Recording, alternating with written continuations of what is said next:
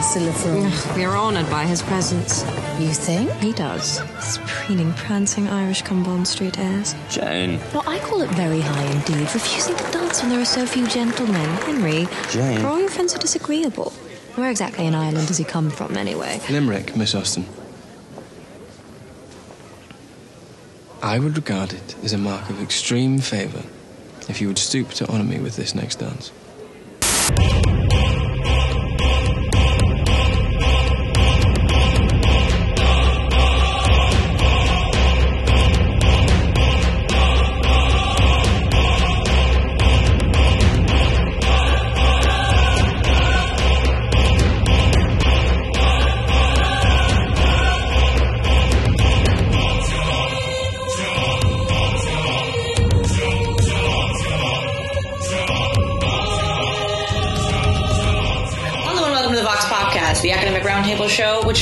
Has drinking and swearing, but actually this week we're going to have polite conversation and tea. I'm Katya, and I'll be your host today. Um, I unfortunately don't actually have my tea here uh, because we are talking about Jane Austen and popular culture.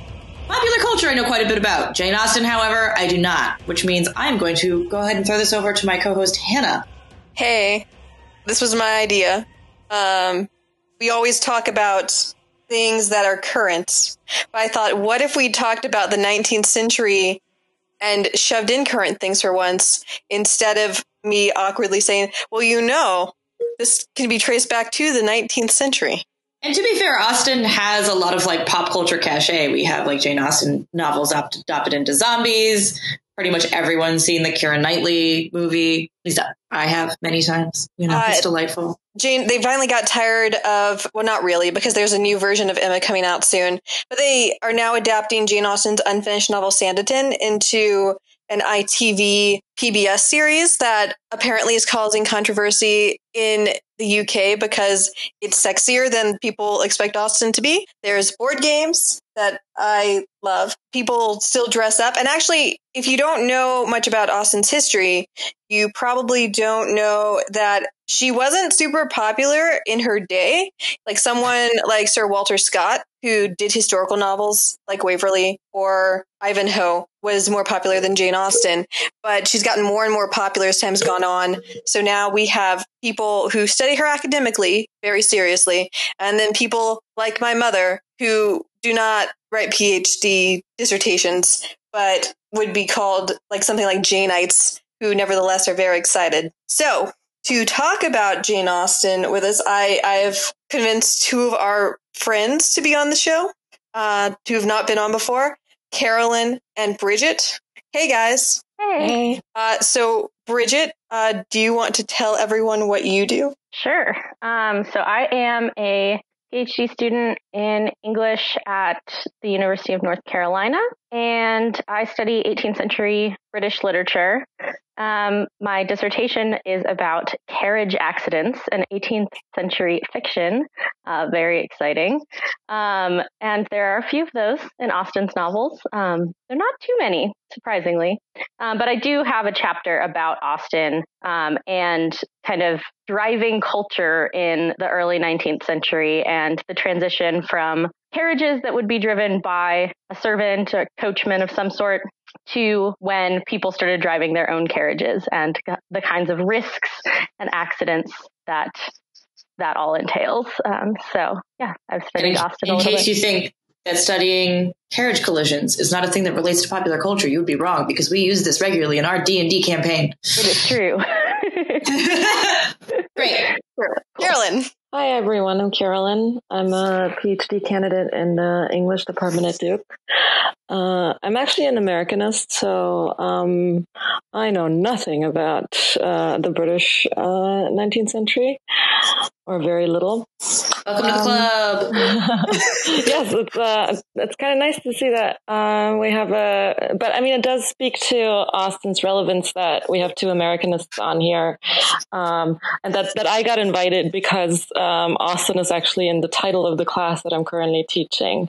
The class I'm teaching is called uh, "The Economics of Romance: From Austen to Tinder."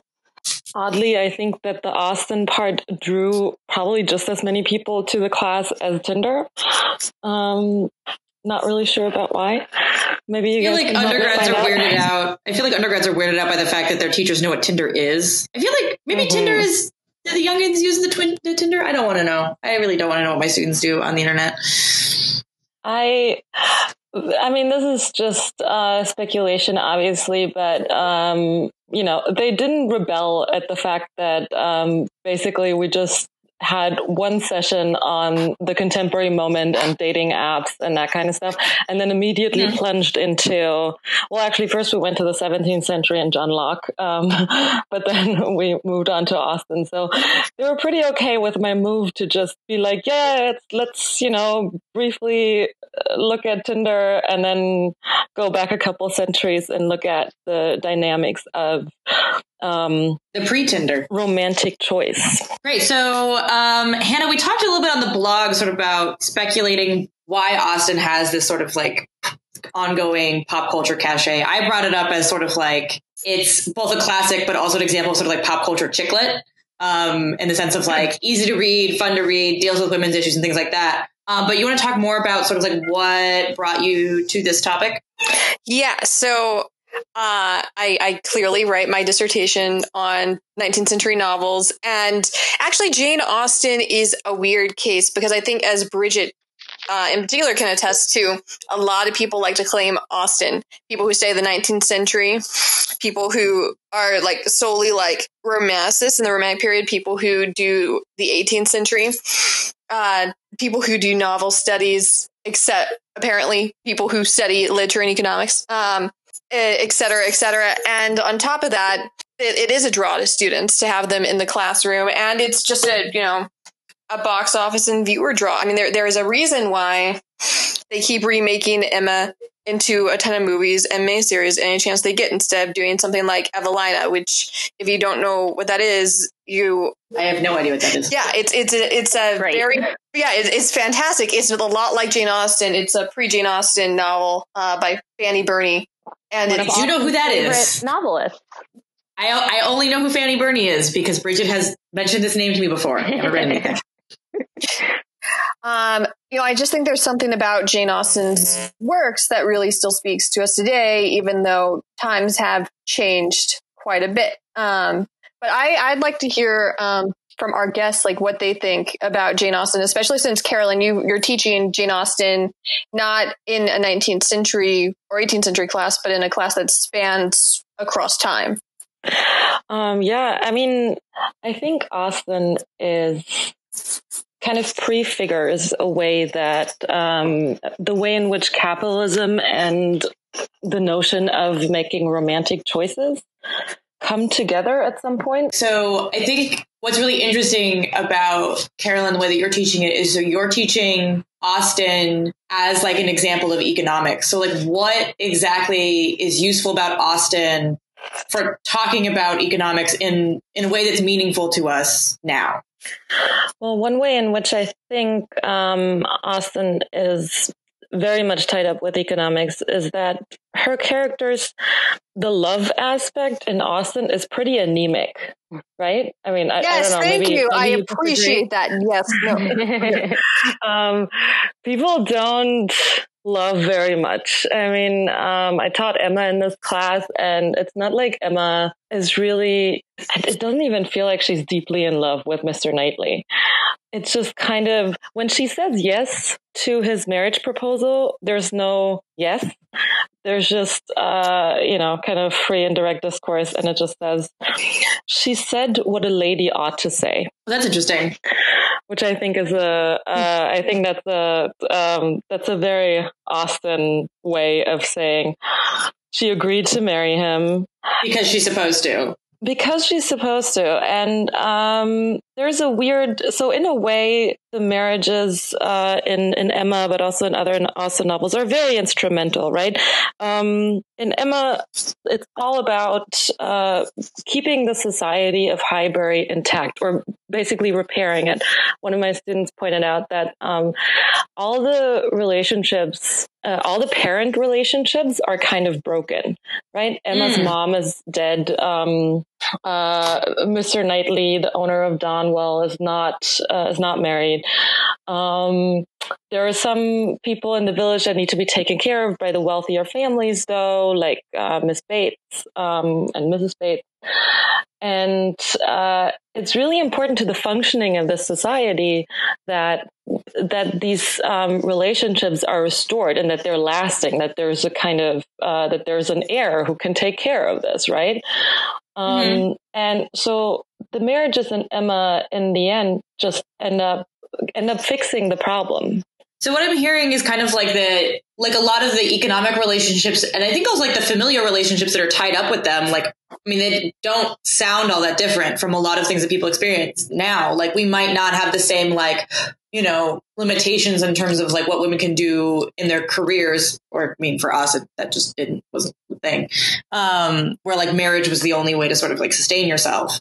But I mean, all of this is like the idea that like a marriage is simultaneously like an economic contract as well as like a familial one and a personal one is like, I guess like sounds very like familiar to me.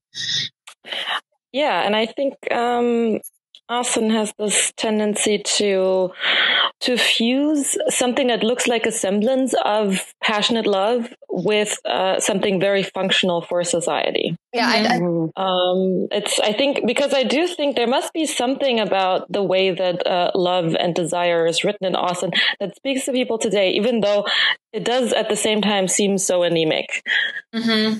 Well, yeah. Yeah, Hannah, what was your Oh, thought? I was going to say, like, I mean, even Persuasion, which I think we could say might be the most passionate of the romances in Austen. uh, which, Would you say it's the most persuasive? Oh, Lord. um, because if you don't know the story, um, Anne Elliot was engaged to uh, Captain Wentworth. And then she broke off her engagement at the pressure of her friends and family because he was just in the Navy and had no connections. And she was from a like family with a title. And then years pass and he comes back wealthy and now a captain and her family has fallen on hard times because her father is an idiot. And she's always loved him. And he's always loved her, except he's really mad at her because she left him. And I mean, I, yeah, fair, fair. To be fair, the way that Austen writes the novel, and this is important, and uh, I argued with a mansplainer about this at a conference. Um, the way that Austen writes the novel, Anne was right to reject him the first time around because he was a risky investment in all the ways mm. that worried not not just because he was poor, but all the ways that concerned Austen herself and her politics. So he has to become a different kind of man with judgment in place to like maintain a certain kind of English society before he and Anne can get married. And then they finally do.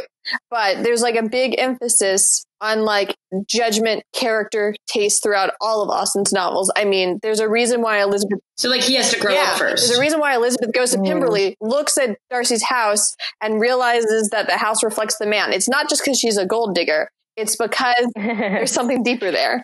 I mean, Bridget, do you think that Austen's romantic? Am I just a cynic? No, I do not think she's romantic at all. Um, I actually, so you know how Facebook has that feature where it shows you like things that you posted on this day and whatever year. So ironically, uh, nine years ago today, um, I posted the following on Facebook, and I think that this uh, shows kind of my relationship with Austen um, from my my younger days. So I posted, I thought that maybe, after not having read any Austen since freshman year, I could look at her critically and perhaps hate her a little less. I'm only 30 some pages into Emma, and I am more upset and taking more vehement, barely legible margin notes than I have in a very, very long time. So, so, this is really this is really fascinating to me because I remember reading Austen as like a twelve year old, and like I don't think I thought of it as super romantic, but I think I thought about it as romantic in sort of like a nerd girl way. Uh-huh. That like it was both romantic but like pragmatic. Like the girl doesn't go insane, as in a lot of things. So like I'm curious that that the, the people that like study this are sort of like the opposite camp. So like say, say more, Bridget. so when I was young, I mean, I think I tended to have a more like romantic view of like the Brontes and that kind of, you know, whole situation with the Heathcliffs and the Mr. Rochesters. But all the toxic men in literature I thought were fascinating. Um, but I do think that like part of it for me was that there was something so unfeeling about the characters in Austen's novels and that their relationships were so kind of transactional. Um, and I think that I had a hard time kind of as somebody who really enjoyed 19th century literature, perhaps a bit uncritically, um, mm-hmm. and kind of more for these sort of like tumultuous romance plots I had gotten used to mm-hmm. that I really could not get on board with Austen's romances, especially I think because of the way that she's sort of held up in, you know, popular culture in our kind of contemporary moment as this like super romantic writer. Um, which didn't really square with my experiences of reading her. And then on the other side, this, I think, Facebook post kind kind of comes out of me being an undergrad who studied a lot of 18th century novels, who felt like Austen just didn't quite fit in in either the 18th or the 19th century model that I was familiar with. Um, and I think that what I was interested in in the 18th century novel was the way that kind of novels reveal something about their craft um, and about how messy the process of writing a novel was. And I think that mm. Austen's novels are so meticulous and so well crafted that there was always just this level of like I don't know. Like it seems stale. This yeah. is, I mean, this, this, is familiar to me. This is the reason why I dislike a lot of Henry James, which I'm sure there's some James people listening that are just gonna their heads are gonna explode. Um, I mean, I guess why, why, is why is it that people go so easily to bashing because, Henry James? I fucking because he's the worst. Like Henry James. Well, okay, like I so I'm I don't some, like him politically, but I think his his writing is just so boring. Sorry. I guess, yeah, this is another t- topic, but like I, I, I have a chapter on Henry James, and like while I appreciate him academically, I find him interesting. His novels are not what I want to curl up with uh, in an evening, like with my cup of tea. They're just no, no. Yeah. Although I think in some I think, ways, I think this is maybe how academia has uh, just you know, 10 years in academia just have changed me, but I actually am at the point where I do curl up and, uh, and read the wings of the dove with my cup of I mean, actually, too, so too go ahead, Katya. So I'm curious about like, cause I think, cause Hannah, you said at the top of the show that like she wasn't that popular like in her own time. And I'm kind of wondering if like what Bridget is talking about is maybe why. Uh, like she's breaking, like she's stepping away from what's like expected in a way that sounds like, at least from what Carolyn was talking about, it sounds like it's sort of like exposing maybe some of the more like economic motiva- motivations of things that like both feel in conflict with like the sort of tumultuous romances of like earlier novels and maybe like a part of ourselves we don't really want to acknowledge. I don't know how like odd that would have been in the 19th century though. Um, yeah, I actually, okay, this is great because I actually had a thought about, um, something that Bridget, Bridget said, which is, um, she does feel so unromantic and unfeeling in a way compared to the other 19th century novels.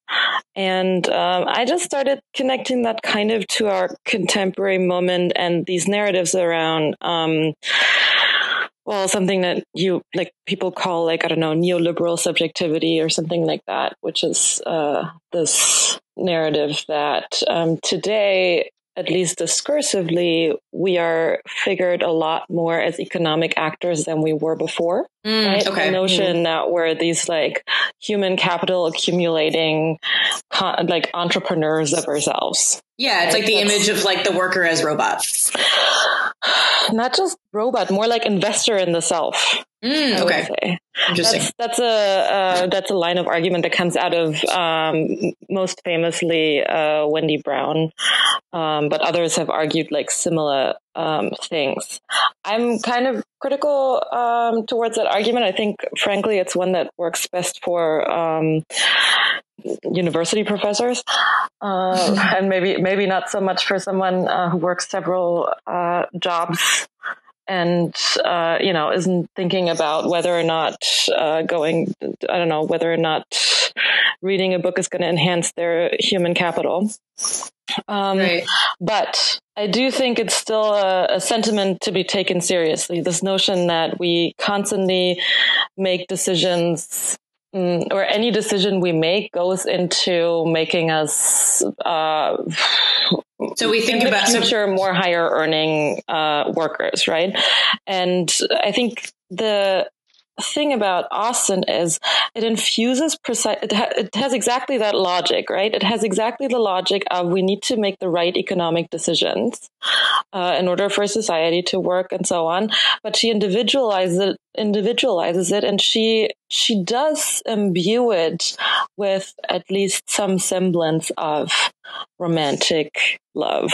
Because if it wasn't, if that semblance of romantic love wasn't there, people wouldn't love her so much today. So it's a weird kind of making the economics of today or like a certain sentiment about our economicness today uh, seem slightly less calculating and cold and unfeeling. Right. So you, in some ways, she's writing a romance novel that is more indicative of how we think of relationships in 2019 than it might have, you know, in her own time. I mean, like this so, is yeah. this is like a thing that happens a lot when at least I have taught Austen or have heard other people talk about their experiences teaching Austen, especially in 18th, 19th century literature. Students will make a lot of comparisons to Austen with their own lives. My sister, for instance, um, mm-hmm. and mm-hmm. to remind everyone, my sister and I grew up in Mississippi and attended college there.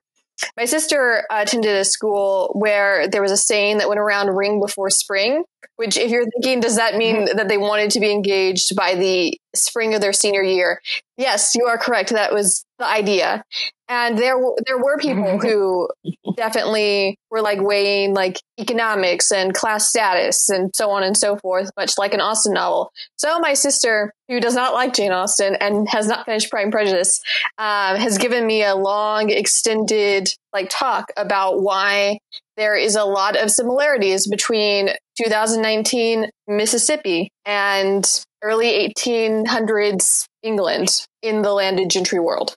No, I, I think that the landed gentry world is also like so weird, right? Because it's so out of our time. It's even kind of out of its own time because it's uh, the moment of urbanization, mm-hmm. right?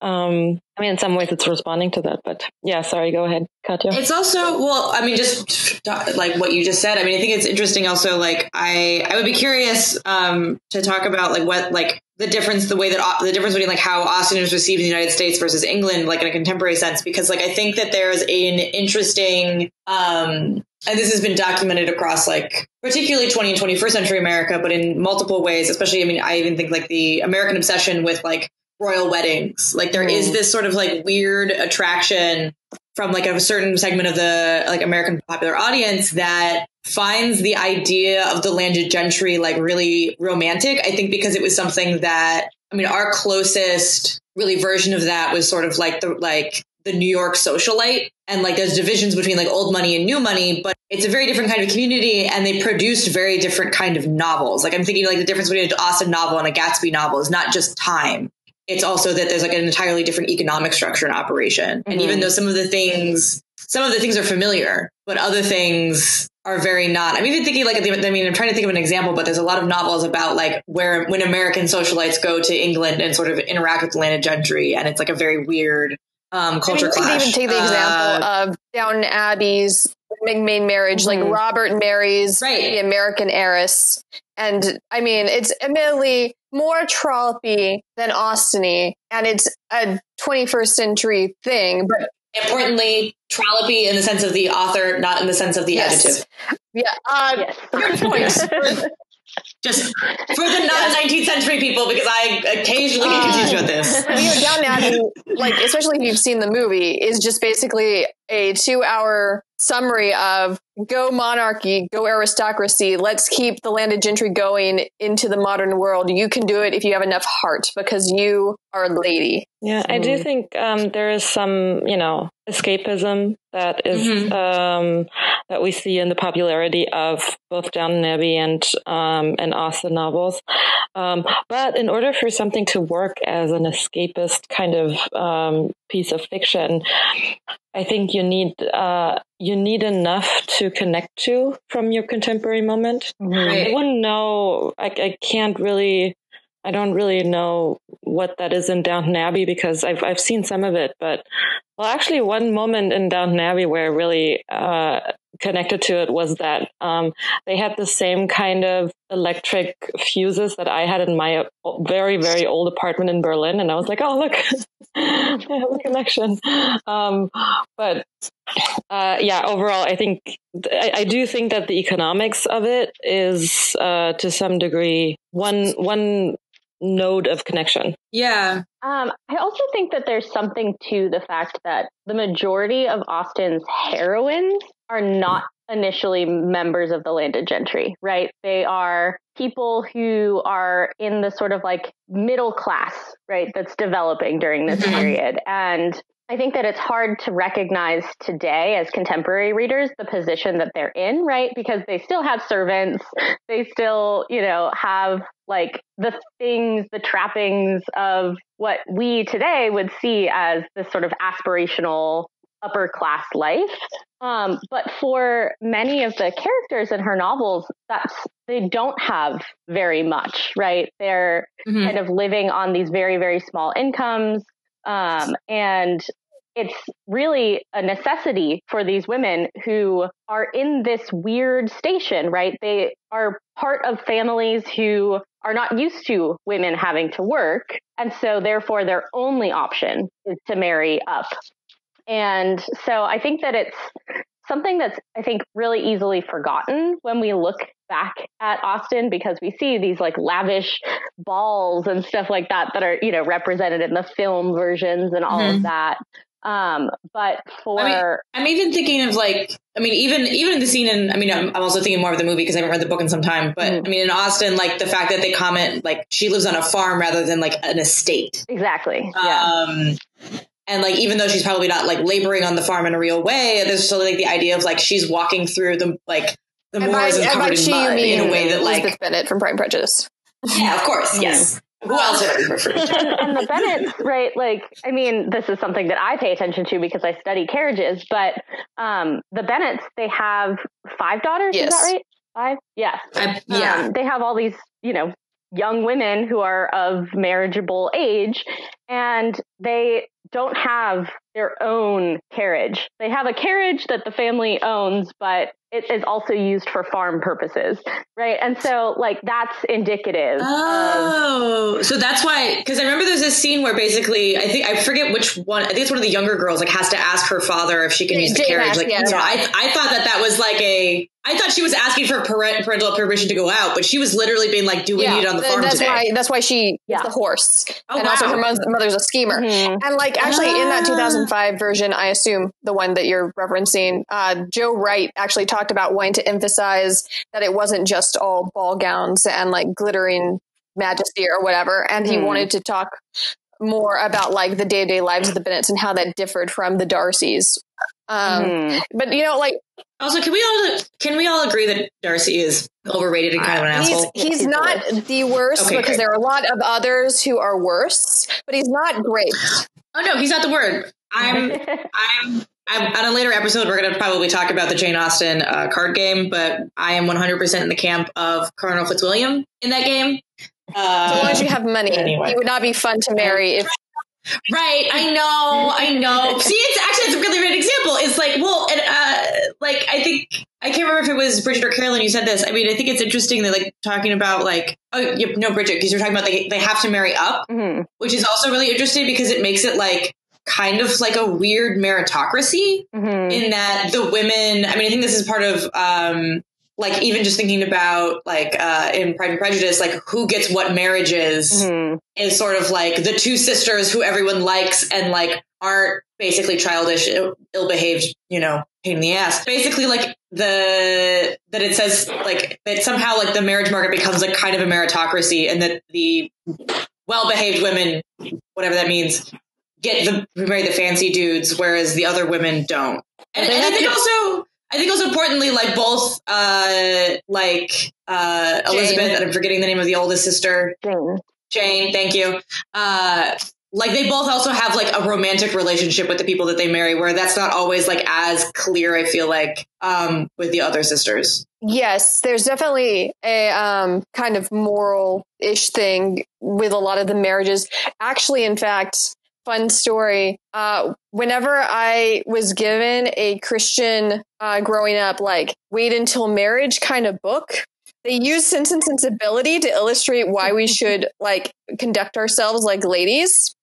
Saying that Elinor like holds in her feelings and she doesn't flirt with boys too much and she marries the good guy and Marianne is abandoned by Willoughby. I mean, obviously, if you know Austen, you you know that eventually Marianne marries Colonel Brandon, and that's Alan Rickman in the Ang Lee version. So I guess she did all right. But you know, Go with Alan Rickman. but I mean, I, it depends I, on what you like. I, I don't Snapey, see the appeal of you know. Alan Rickman, but then Josh gave me like this horrible look that made me look like I was a monster. So I guess there's something there. I But didn't Colonel Brandon also have no, illegitimate he child? people think it is. Oh, he was yeah, the girl he loved who reminded him of. Marianne, who Willoughby got right, that right. daughter pregnant and left Marianne. Oh, Yeah. I forgot it was Willoughby. Oh, all these chains of Yep. connection. Yep, yep, yep. Spoiler alert! Sorry, guys. Yep. Uh, Can I can I Oh, hark, um, uh, can I go back to something, uh, Katya? Yeah, So totally. Just, just ask um, more generally. What do you what do you guys in general think about the possibilities of upward mobility in Austen? Do you think because I do think there's like a it's a very um, ambiguous well, in picture. Emma, it's certainly me. very conservative. Um, But then, but then there's Jane Well, Fairfax who marries who marries up. But on the other hand, does she? I mean, she marries up in position, but she has. Yeah, Finan- financially, she yeah, marries but up, like she's morally. going to be the moral. for the non-Austen people, can you Yeah. explain why she's marrying up but not So, the other thing? um, so uh, Jane Fairfax is actually the the plot of Jane Fairfax and Emma has kind of been called the the shadow novel in Emma. Um, okay? because uh, Jane is the uh, niece of uh, the very poor Bateses, so she really doesn't have anything, and she was orphaned and all that stuff. But um, uh, she was taken in by a wealthy family um, who gave her education with the idea that she would become a governess at some point. In Emma's world, that's pretty terrible because. I mean, she has to work for a living. Um, Like terrible, like terrible overall, or terrible specifically, like to the character of Emma. No, like like like Jane Fairfax. I mean, Emma would never be a governess because of her position as an heiress to Hartfield. But uh, Jane Fairfax actually compares the governess trade to the slave trade. Uh, Jane herself. So that's what. Yeah, Jane. Oh, okay. I forget. Yeah, like Because, So, like- Jane doesn't actually get to talk a lot in the novel. hmm. yeah, that's like one of the, her most memorable lines because she like I can, I can Oh, hear hello. your cat That's that's my cat. She's she has she has thoughts about Austen. Right. So like to Jane Fairfax, there is a mar- like a trade of bodies of women that to her is comparable to the slave trade. And if all of you are horrified, then yes, obviously. But but also the point is Yeah, to be is- horrified of governesses, the, the life of a governess. right. Mhm. Um, Right, Yes. which And- I can. Well, the comparison is hyperbolic. I can kind of understand, like it, it, like the life of the government's space governess would presumably imply that, like you kind of fucked up getting married. Well, that's the next Well, step. our- I mean, it's kind of the the uh, the weird thing in Emma is like uh, everyone's marriage prospects are discussed and thought of, thought about all the time, except Jane Fairfax's, um, which then ends up uh, with like the surprise twist at the end, which is Jane Fairfax. Uh, Jane Fairfax is going to marry Frank Churchill, who actually has a quite considerable um, fortune, and um, I feel like there's a butt coming. He's an idiot. Okay, there's the butt. He's an idiot and he's a he could he's basically a rake without being a rake. Um in the sense that he doesn't actually sexually seduce anyone, but he charms everyone. Um so basically So everyone thinks he's way better than why- he actually is. Just so I'm following. Okay. Yeah, yeah, yeah. Literally, like he literally like seduces everyone in the novel into Like, I liking mean, him, Emma, except right, Mr. like, Knightley. believes that he's Like, trying to marry her for a while. Yeah, and he makes her Yeah. believe Yeah, that he would Yeah. potentially. right. I mean, the reason why I think, and uh, feel free to disagree, guys, that um, the reason why people like Jane Fairfax can marry people like Frank Churchill is because Jane Fairfax has sense and judgment and good character capable of guiding Frank to make better decisions. Whereas someone like Harriet Smith, who is like the like third main female character in Emma, doesn't have any sense at all and is also poor and is also an, a bastard, what Jane Austen calls natural daughter of a merchant. And Emma's horrified to learn this fact later on because the novel's full of classism. I do think to some extent there is like in Austen this fantasy of upward mobility, right? Like that and I, I, do think it's inherently connected with character, right? That like mm-hmm. if you have the right sort of personality and character traits that you cultivate in yourself, then you can be marriageable to somebody who can like bring you out of your station. And I think one of the things that's super interesting about that is too is that like marrying up in Austen's novels tends to be marrying like super up like, because mm. you marry, if you're marrying up, you're marrying a man who doesn't need your income, whatever, you know, money that the woman would come with.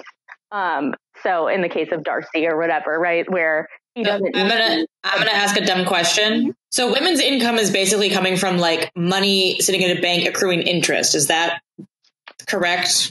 Yeah, right.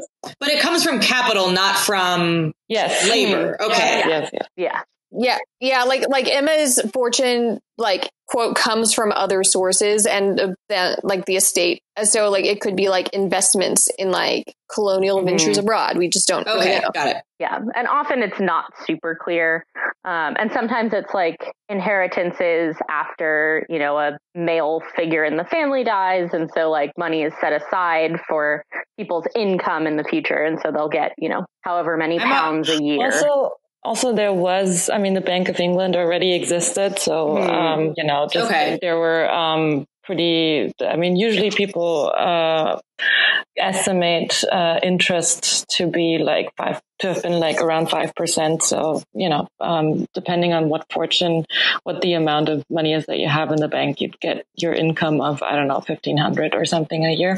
And, okay. and there was also like, um, trading on like government bond trading, um, to finance, uh, the Napoleonic Wars, for example. Mm-hmm. This was just something that was never clear to me in an Austen novel. So anyway, I think she, yeah, she purposely mm-hmm. obscures it. So if you're confused as a casual reader, in the present day, like that's not a fault of yours. I mean, you know, insofar as not understanding 19th century literature is a fault, but uh, so so anyway, Bridget, sorry to interrupt, but you were saying that they marry like super up, so that basically their income is inconsequential. Right, right. Well, in in a lot of these instances that we see of, you know, yeah, the the Bennet sisters marrying Darcy and Bingley, etc. Um, We're like literally the most wealthy people in that part of the country. Exactly, exactly. And so there's no need for them to produce some sort of income for their husbands. And so therefore, like they can marry out of love. And so I think that's where the sort of like romantic element comes into play is when you have these really stark, you know, economic distinctions between the two people who end up marrying is where, you know, love actually does manage to overcome their social distances or whatever. Um, and so I do think that that's part of the fantasy in her novels.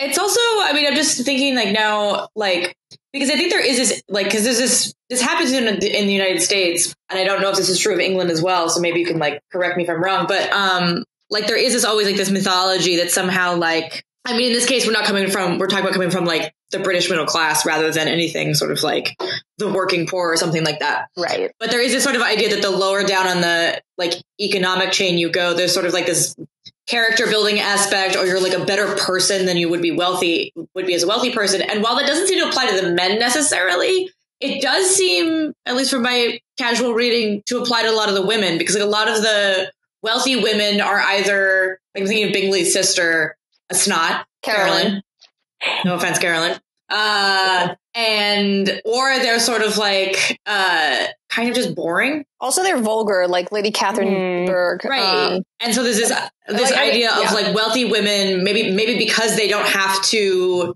go through the rigors of the marriage market in quite the same way, are somehow worse people for it. Well, she's she's definitely also just critiquing, even as she writes and like thinks of ways to preserve the landed gentry in a time of great economic change. She's also critiquing them uh, mm-hmm. because if you look at characters like Lady Catherine or Sir Walter Elliot from Persuasion, they are people with mm-hmm. titles. Um, and they are too caught up in a very old, in an even older system than the system on which, like, Mr. Darcy, say, is operating on. And they are more interested in like the trappings of wealth and showing their position and so on and so forth rather and even status to a degree even though status is important in Austen than you know being good caretakers uh, because Mr. Darcy, if you go to Pemberley, is talked up by the servants, mm-hmm. and that's one of the few times that Austen really focuses on the servants to talk up him, and but that shows his character because he cares for more than himself and self enrichment and yeah, it's sort of like waving his staff around. Yeah, it's like the idea if you're not nice to the waiter, then you're a horrible person. Yes, and and that mm-hmm. is true, generally speaking.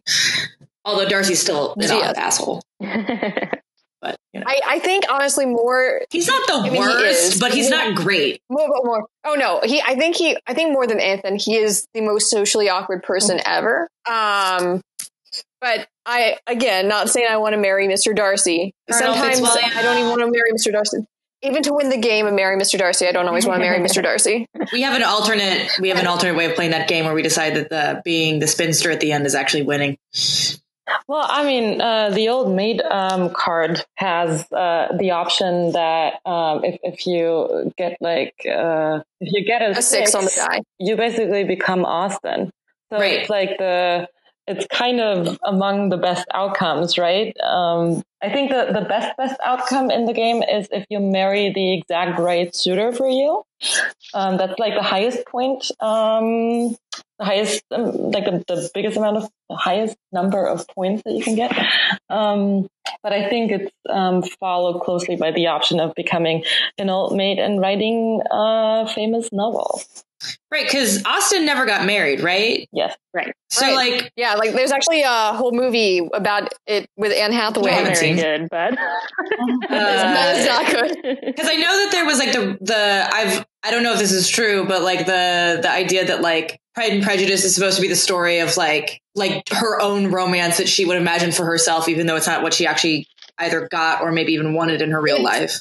It's debated about whether or not it's based on, or like parts of it are based on like a real life thing that she had with someone, which is chronicled in that uh, Anne Hathaway movie called Becoming Jane in really uh, overblown terms. Right. Um, but you know, I, I think uh, it's it's interesting that she wrote all these novels and never got married. I think that it has a lot to do with what we've been talking about this time of like that England between the 18th and 19th centuries was under great economic mm. change. Uh, you know, the the Napoleonic War was happening, and you know, people make fun of Jane Austen's novels for being the novels about the Napoleonic War that ignore the mm-hmm. Napoleonic. War.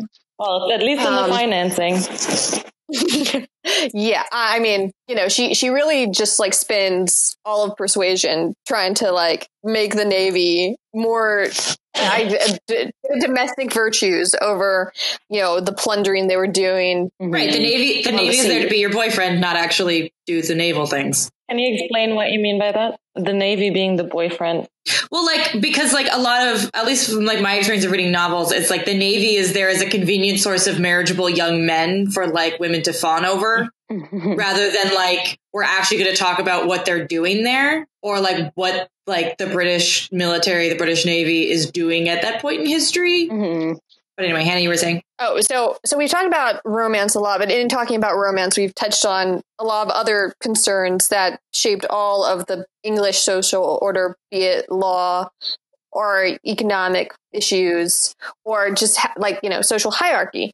So, like uh, I think the obvious reason Jane Austen gets categorized as chick lit is because it's about women and people think of them as romantic, even though we've just spent the past 30 minutes talking about exactly why they aren't. So, and I, what, why, what is it about Austen that should make her appealing to people who aren't just, you know, stereotyped as women needing a romantic fantasy set in a different time period? I think part of it is it's class. It's considered classic literature.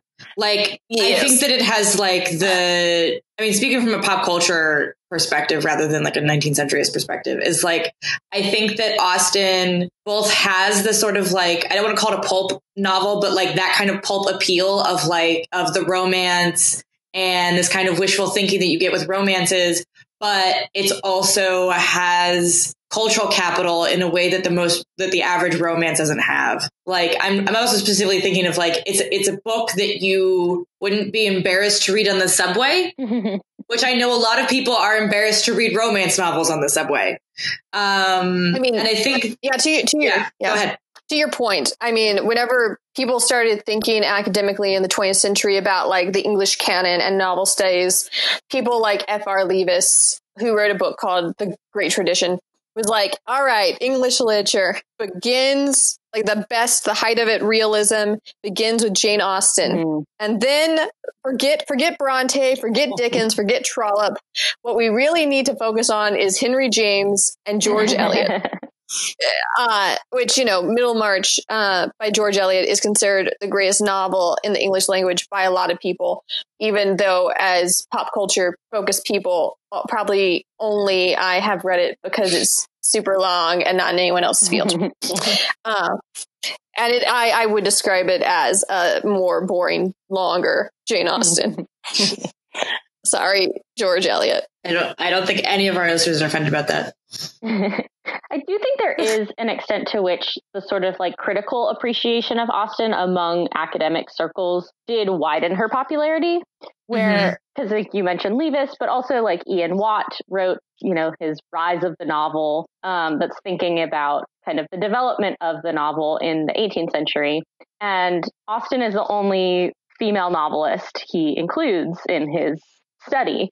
Um, and as we know uh, from like our 18th century reading group, etc., most of the novelists super active in the 18th century were women, um, and novels were being written by women for women to read. Novel reading was considered a very sort of feminine endeavor. Um, and I think that one of the things that Austen does is, and, and what makes her super unique, and this is kind of what I was speaking to earlier when thinking about my own reaction to her, like as an undergrad, is that I think she picks up on what's successful about the novels that she's been reading and manages to kind of put them into like a very compact, easy to read kind of little package. Um, Mhm. And I think that that's one of the things that I see with contemporary readers of Austen um, who are not necessarily academics, but who, you know, really enjoy romance novels or just any sort of,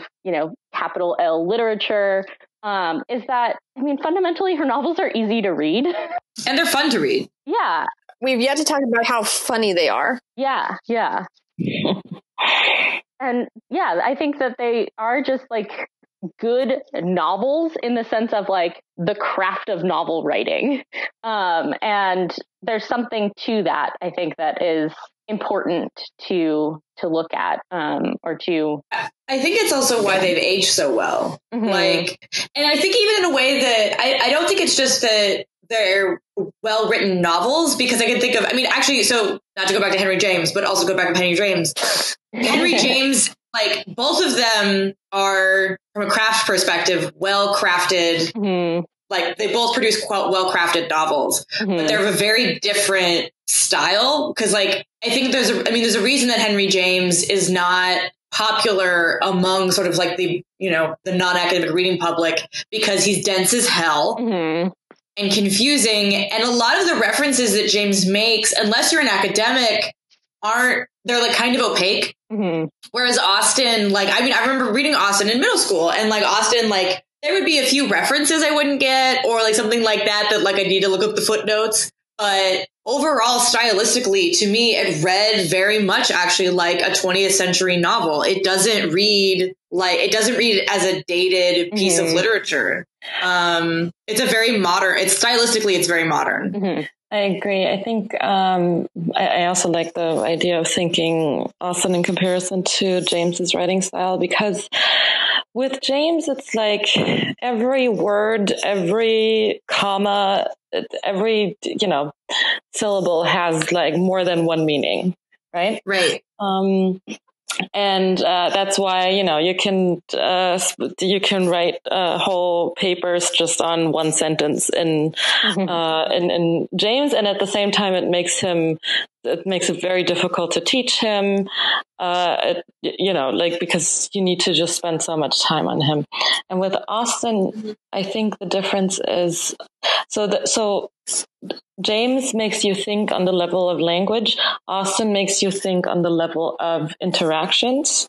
I feel like her meaning um, is there's a lot in these novels. There's a lot in these interactions, but it's um, conveyed very uh, fairly simply, and I mean that in a good way.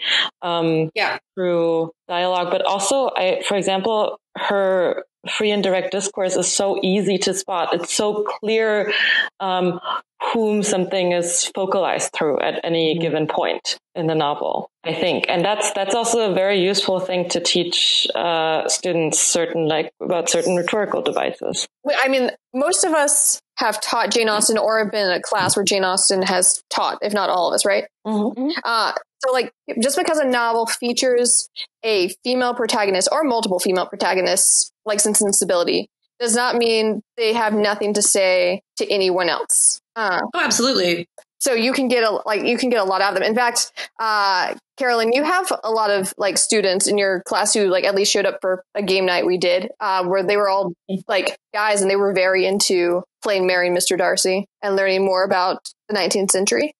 Uh, yeah, we did a thing. Um, I mean, I know that you've incorporated uh, incorporated this into your class. For me, it wasn't exactly that I made it part of the um, schedule. I was just like in the first session, I was like, "Hey, my friend Hannah has told me about this game. Are you guys into board games? If you guys want to come, we can just do like an you know, it was like an additional thing. Uh, nothing mandated. People could just show up and um, and there were strawberries um, and Austen shaped cookies. Yeah, I I own an, I own an Austen shaped cookie cutter. Of course you do. So much awesome stuff. I do have to say it doesn't work very well because um because you know cookies when you put them in the oven like get oh, bigger. I should have told you. So it's an Austen blob. I should have told you this. Uh, there's this very specific dough recipe you have to use to get the shape right. yeah, you should have told. Indeed, you should have told me that. Um, let me guess. It's look, probably look, disgusting. The the cookies ended up looking more like um, aliens, but um, that's okay. Uh, sorry to go back to our yeah um, so about uh, half the students showed up to the game night, which was really fun. And um, this was also, you know, uh, pretty evenly distributed in terms of uh, genders, I think.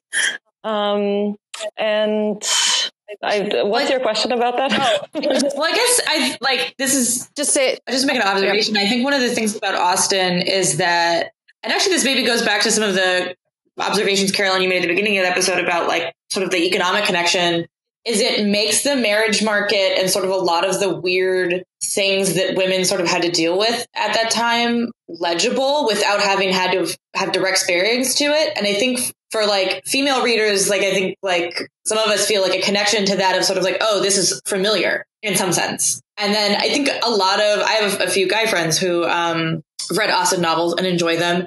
And I think it gives them a different perspective for how women experience sort of like romantic marriage uh, spaces, both in a historical sense, but also in a way that like resonate, like still resonates. And I think it's like a different perspective than I think a lot of guys experience because I think, um, I mean, Hannah, you and I were talking about like sort of how this is chick lit and like classically feminine literature, but in a way that's not trying to keep anyone out. I think. Um, one of the things I was thinking about while we were talking about James is that I think the other thing that I, I think is stylistically different between James and Austen is that James is very much interested in craft for its own sake. Um, he wants the reader to sort of like enjoy his works and like appreciate for the craft, but I don't think that for James the emphasis is on communicating with his reader and his audience. Whereas I think for Austen, that's that's a bigger piece of her sort of desire as an author and what makes her novels good mm-hmm. is that she's trying to communicate. And I think what makes Austen interesting and actually I think tells us a lot about something and I really want to dismiss this, but I'm never going to be able to dismiss this as a novel 50 shades of gray or something like that. Like we we can, we tend to think of mm-hmm. and not not us, but like a lot of people tend to think of like economics, especially in the 19th, 18th century, being in the realm of men. Especially if you look at like theories like Adam Smith or something and the Wealth of Nations, and you think of like mm-hmm. romance and domesticity being in the realm of women. But Austen brings those two things together. And if you look at like contemporary romance novels, like Fifty Shades of Grey. I hate myself for doing this, but that is also like a very economically concerned storyline. Like the fantasy of that, as many people have said, including I think uh, former guest on this show, Zoe Ekman, who um, said like studies studied like romance in the 18th century said that like one reason why 50 shades of gray is so appealing is because there is a billionaire fantasy it's not because christian grey right. is sexy it's because she is broke and he buys her things mm-hmm. like new laptops. She graduates college and gets a, her dream job straight away, which as people uh, who are looking at graduation and this economy or have experienced graduation this economy before we right. all know that that is, that is the dream I totally agree. Uh, yeah. Also, something that um, uh, that Bridget was saying earlier is that um, you know romantic love really only comes about when there's um, when economic concerns don't have to be active concerns mm-hmm. anymore. Mm-hmm. And I think that's definitely part of the fantasy, mm-hmm. um, especially. And, and um, I, I, would actually be, I wish we had data on readership um, from earlier on. Sorry for uh, bringing in some digital humanities stuff. why, why, are you saying I like data. But data's my faves. it would be really interesting, I think, to see um, if Austen popularity coincides with rises in inequality or, let's say, job precarity. Um, because I could see how the fantasy of um, being able to choose love without any economic constraints um, is just more appealing at certain times. Well, it definitely, I mean, not, I can't say much about like readerships, but I mean, and like whether or not that increases. But I mean, I think this maybe also goes to why we still continue to relate this. Like, she's not wrong. Like, divorce rates are directly correlated with economic instability. So, like, you are you are less likely to get divorced if you're economically stable because the mo- like the most common thing that people mention in relationships that they fight over is money. I mean, the couples who get married who are happy, even if they're not wealthy, like Edward and Elinor at the in Sense and Sensibility, are economically stable and live within their means. Right. right. Mm-hmm. It's like money can't buy happiness, but it sure helps. But there have also been like demographic changes, or uh, not just demographic, mm-hmm. but um, I mean, you know, economic stability in a marriage means something different today than it meant uh, in the 19th century because uh, we do have so much more women in the uh, women in the workforce. Um, so does that make sense? Yeah. Yeah. Yeah. No, mm-hmm. absolutely. I mean, I think, and this is like why they're like the adaptations, like the present day adaptations of Austen, say such different things, but still like keep the spirit of the novels because that was always in there. Did the zombie ones really? Does the zombie no, one no, keep no, the spirit I mean, of by it? Modern, no, by modern day adaptation, I mean like transported to the modern day.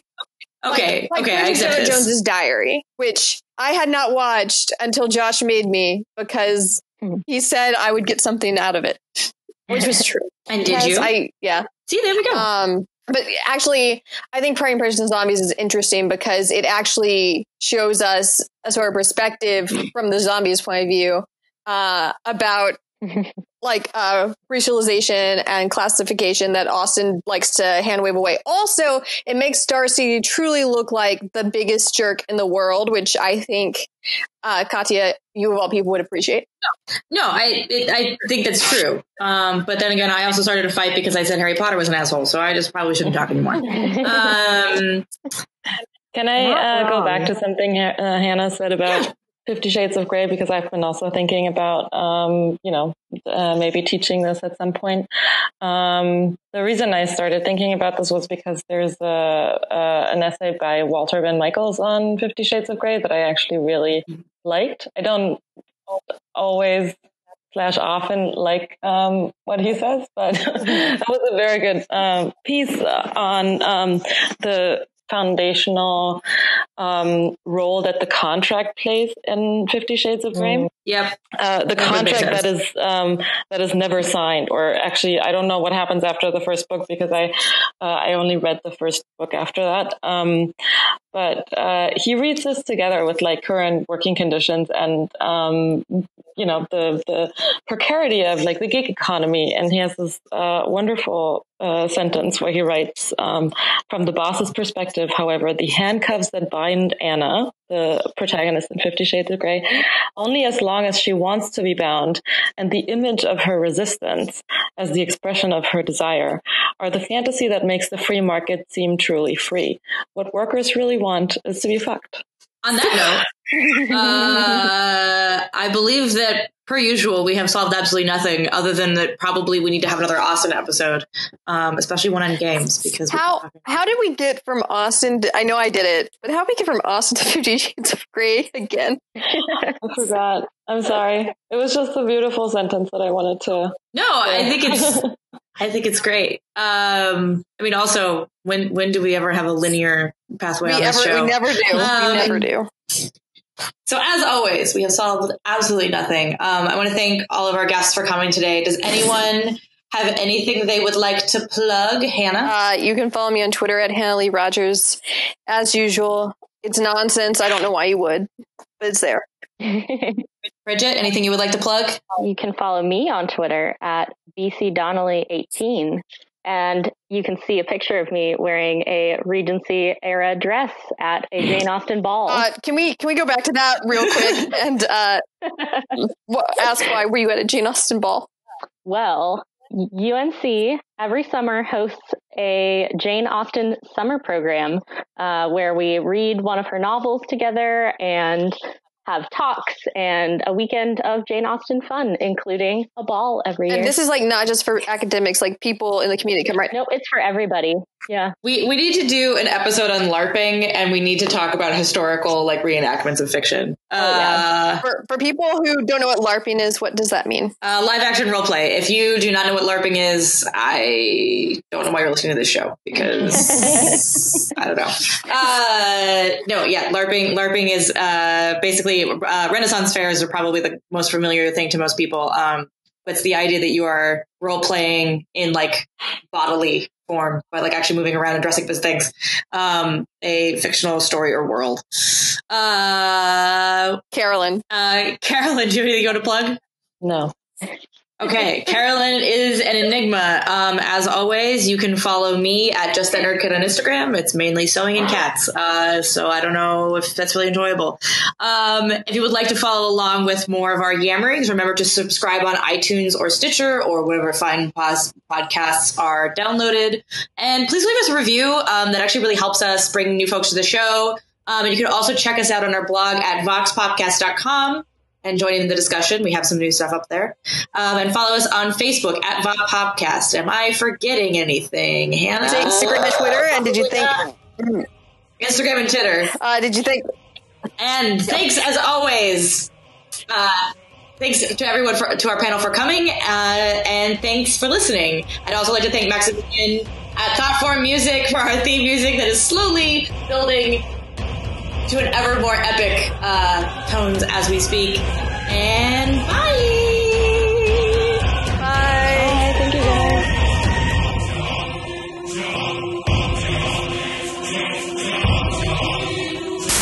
You haven't said which book you want to be responsible for. Maybe Persuasion, because I'm increasingly drawn to its elegiac tone. Don't think I'm doing a book club. You're doing it. Mansfield Park? Pride and Prejudice, Emma, Persuasion. Six people will each be responsible for one book. All Jane Austen, all the time. We could do worse. Reading Jane is a freaking minefield.